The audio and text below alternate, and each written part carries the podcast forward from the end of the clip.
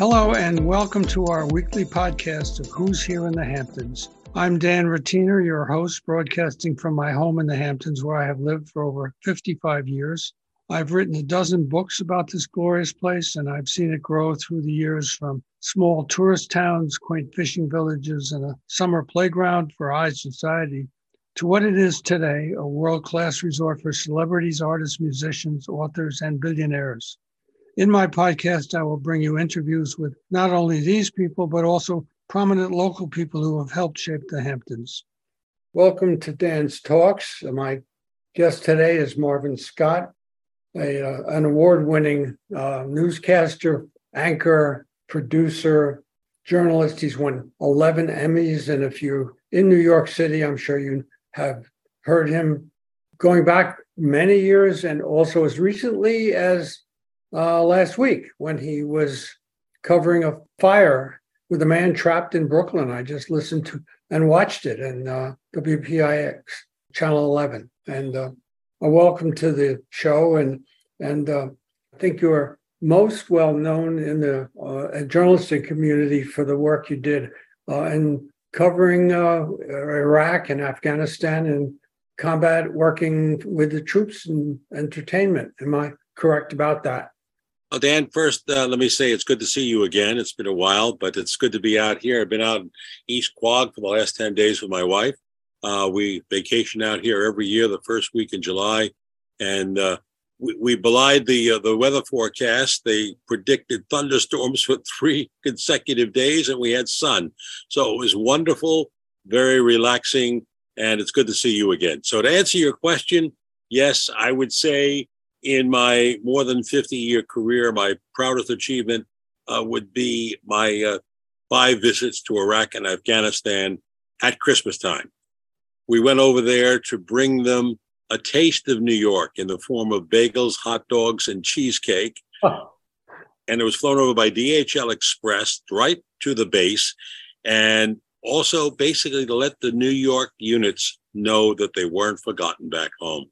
And I have to tell you, it was so wonderful when a male soldier, would put his hand into mine and say, "Thank you, you made a difference for my Christmas," or I got a hug from a female soldier.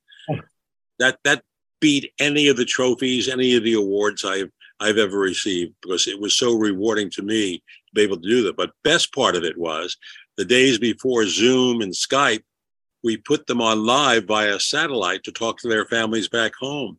Oh. There was nothing more emotional than hearing some of those reactions and actions of the soldiers and their families back in New York. How long would you be on one of those junkets? A week, 2 weeks? About a week. And it took so much work. And we dealt with some generals in Washington. And when we would get to Baghdad International Airport, and surrounded by barbed wire and fences. My cameraman, Dave Kimmel, and I got off a flight once, and all the soldiers on that flight got into a bus, and he and I were the only ones left around the barbed wire in this fenced-in area. No one there to meet us. And, oh, my goodness, we're at the airport. Thank God I had a satellite phone, reached someone from the Department of Defense. "Oh, we forgot you were coming." Send a helicopter over for you. We finally got out of there, but it was an eye-opening experience and a heartwarming experience for me to be with these people who were so far from home. You've written a memoir about a lot of this called "As I Saw It," and I wondered if you could tell us the highlights from the memoir. How many hours do you have? Well, 10 minutes. How's that sound? I've got so many stories. Oh, what is my favorite story would be about Charlie. Charlie, who was this guy, 54-year-old man. He got fired from a Wall Street firm where he was a clerk. He got replaced by a computer. He lived in a ramshackle house, and it was being foreclosed. His mother had just passed away. He had only $1,200 to his name in the bank, and he received a bank statement that showed he had $100,000 plus his $1,200. He figured I made a mistake. So these are the days before the ATMs. So he went to the bank, checked with the teller and said, yes, this is your correct balance, 100,000 and 1,200. He fantasized. Those days, there was the television show, remember The Millionaire? Yep. Where they would hand out $1 million each week, a different program. So he fantasized maybe someone was giving him $1 million. But in his mind or in his heart, he knew that it was a mistake. He held on to it for about 2 months, slowly withdrawing money. He withdrew his 1,200 and slowly started taking some of the 100,000.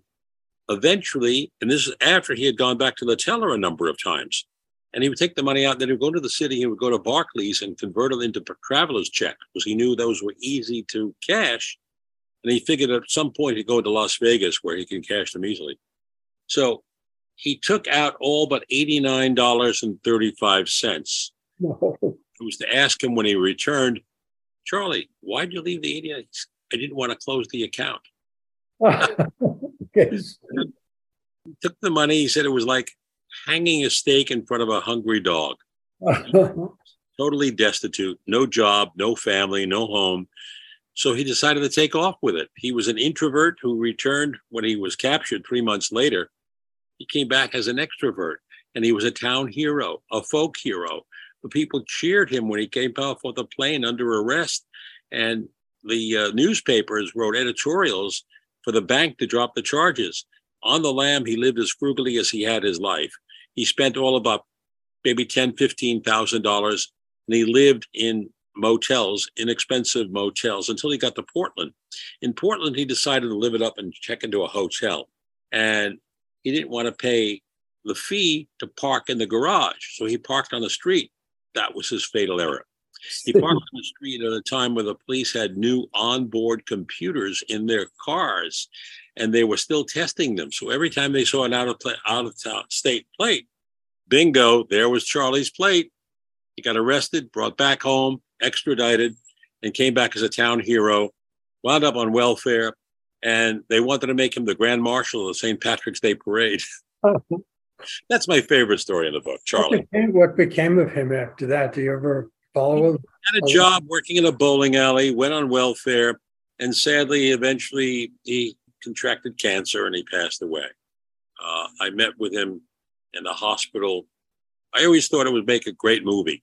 And I've been trying for 40 some odd years to convince producers to do a movie on this guy. The greatest expense was in Las Vegas, where he hired two prostitutes, paid him $300, hadn't had sex in such a long time. He really didn't know. He was so self-conscious of it. He let them go. Charlie, did you gamble? Hell no. I saw him shoving that money in those holes. No. But he went to the 5-cent slot machine. He converted the 5 cents into $30 in change. He felt the greatest sense of accomplishment in getting away with the bank's money. Oh, gosh, yeah. That was my favorite. There are so many stories. There's the crazy love, the couple that got married, Bert Pugash and Linda Riss. Big story back in, I guess, the late 60s. He was having an affair with her. She discovered he was married. She dumped him. And 6 months later, she was engaged to some other guy. She got engaged, and Bert got enraged. And he said if he couldn't have her, no one was going to have her. So he decided he was going to kill her. He stalked her apartment in Riverdale with a 38 caliber revolver for 3 nights, thinking, I'm not going to get caught, but if I do, the electric chair was still being used at Sing Sing. So he opted not going to do that. He hired 2 thugs to bring her an engagement present, which was lye. As soon as she opened the door, they threw lye in her face and left her legally blind and disfigured. He eventually was caught, spent 14 years at Attica. When he got out of Attica, I did an interview with him. It was on a park bench in Forest Hills. And during the course of the interview, part of his parole agreement was he made no contact with Linda Riss. He turned to the camera and he said, Linda, if you're listening, I love you, Linda. Will you marry me? Oh. Man, what a great lead for the 10 o'clock news. Oh, my God. 6 months later, believe it or not, they were married. They were married for 39 years. They both passed in recent years, but that was a hell of a story. And Dan Clories did a documentary which was on HBO called Crazy Love. I think it's still there on demand. But what a story, unbelievable story. There are so many like that. You bring up As I Saw It. People are encouraging me to write another book. How did you get into this in the first place? How did you get into broadcast in the first place? Goes back to my days as a teenager in the Bronx where I grew up. And you can say it was a fire that ignited my career, Dan. Doing homework one night, I hear fire engines. I go to the window and night turned to day from the flames just around the corner from me. I dashed out with my camera. I was a photo bug. I dashed out, grabbed a picture of flames bursting from about 12 windows of this catering hall. And then the Daily News, New York's picture newspaper, the way we do in television, we encourage them to bring video. They encourage us to call when we have pictures. So I called them and I said, yeah, kid, bring it down. So I went down to 220 East 42nd Street. There was the newsroom, the excitement, the whole thing. There I was. I gave him my negatives. And the next day, I'm sitting waiting for the Bulldog edition of the newsstand. And there was my picture, a quarter of a page in the centerfold. Oh, gosh, this was exciting. But also the excitement of being there and being in a newsroom. That was the bug that bit me. But even better than that, after the fire, I went back to my building on the corner of Mount Dean and Townsend Avenue in the Bronx, and they were all my neighbors. Oh, Marvin, what happened? I was like 14 or 15 at the time. What happened? So I was there. I told them everything I knew. So you could say that was my very first newscast at the stage. So what was your first job after your education? In Charleston, West Virginia. After I graduated from NYU, where I majored in communications, I was supposed to go. My parents were sending me to Europe for the summer, but I felt it was more important to get my first job. So I took this job in Charleston, where I was the second news person in the Capitol Bureau in Charleston. The main studio was in Huntington, and got my feet wet there. I did everything. Shot the film. Remember film? Oh, my goodness. Not only did I shoot it, I would set up a camera. I remember Governor Cecil Underwood. I had to do an interview with him one day, and I put the film in the camera. It gave me 3 minutes, and I would set it up and say, ready, Gov? You ready? Set the camera, set it, roll, went up, sat in front, did the interview for 3 minutes. Then I went back to the studio. I had to process it in the developer, the stop, the hypo, then put it on a dowel stick drying board with a fan. Mm-hmm. Archaic by today's standards, but that's where I got my feet wet. In Charleston, West Virginia. Then I came back to New York, and the rest is history. You could say Channel 5 for 10 years. I've been now, this is my 43rd year at WPIX. What is the most memorable story you've ever covered? Memorable would also be the most tragic, of course, 9/11. Yeah. And I had covered so many stories of terrorism, but this was like none other, because it wasn't some far-off country. This was our own backyard. These were our neighbors. These were our viewers who were being murdered. And that will remain the most tragic and most memorable, but there were so many memorable stories. That would top it. My trips to Iraq and Afghanistan stand out. Going back, the interviews, Dan. Probably the most iconic interview with Martin Luther King. Remember him? I actually got to sit with him and to talk to him. It was during a march against fear. And he picked up that march after, the name slips me, it was in Memphis, Tennessee. And it was during a break in the march. We were sitting on the side of the road, and I had gone to file a story. I was with a mutual radio network at the time. I had gone across the street to a motel to file a story, and I came back. I picked up, it was a hot day, and I picked up 2 Cokes from the vending machine, went back, and there was King sitting on the side of the road during this break, and I had already met him.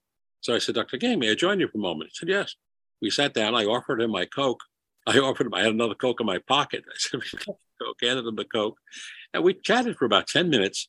And the thing that stood out, we talked, he echoed what he had said in that speech in Washington, that, you know, don't judge a person by the color of their skin, but their character. And I asked him, why, with all the threats on your life, you're a family man, why do you do this? And I never forgot. There was a pregnant pause. He looked me in the eye and he said, for the children. And that was so poignant and so true. And it's the children who have benefited by all of his efforts all those years. It was incredible. So that was the most iconic interview.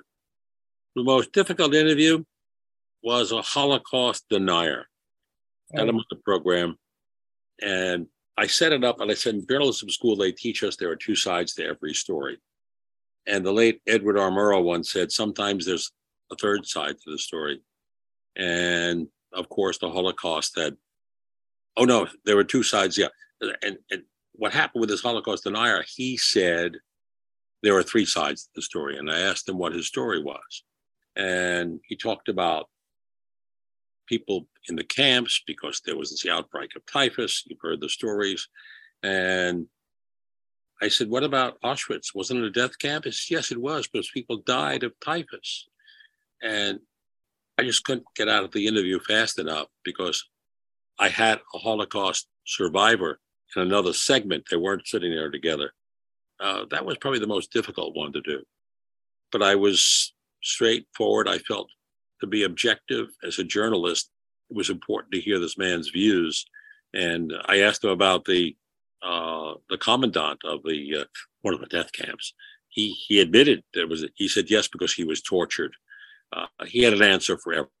One of the more interesting interviews I've done, which is really historic, and this being the 60th year of the Kennedy anniversary of the Kennedy, John F. Kennedy assassination, Abraham Zapruder, a dress manufacturer in Dallas, who shot the film of the actual assassination.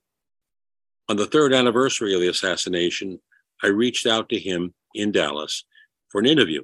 He was a very shy man. According to the Sixth Floor Museum, my interview was only one of five he ever did. I coerced him to come out and stand in the very spot where he took that film. And he described what he saw. 22 minutes in the interview, he told me he heard two distinctive shots from his left and behind. He and his assistant, Marilyn Sitzman, who was 30 years his junior, both told me they heard the shots from their left ear, would have been the book depository. If there were shots from there, they distinctly would have heard a louder shot. He said he only heard two shots. Didn't doubt that there were three. He said he was traumatized after he heard that second shot, and traumatized when he saw the damage done by that bullet. And he said he didn't know how he stood there as long as he did and held the camera as steady as he did. Well, in that interview, he described seeing the motorcade. And I felt, after I saw the film, that if I can sync that portion of the interview with the film, it would have Abraham Zapruder narrating it. It took me 40 years to get my hands on the film and the rights to do this. The Sixth Floor Museum allowed me to use the film. I took 33 seconds of the audio portion, put it into 26 seconds of that video. And Abraham Zapruder is actually narrating that portion of the video. So it's historic. I'll be at the museum in Dallas next month and encouraging them to release that again, to license that film. So that was an incredible moment. I see. Thank you for being on my podcast. I appreciate it. It's good to see you. Good I see you. You're having a good time there in Quogue, and I'm in East Hampton. And I guess I'll see you on your new show. I'll see you. Okay. Thanks. Take care. Good to be with you.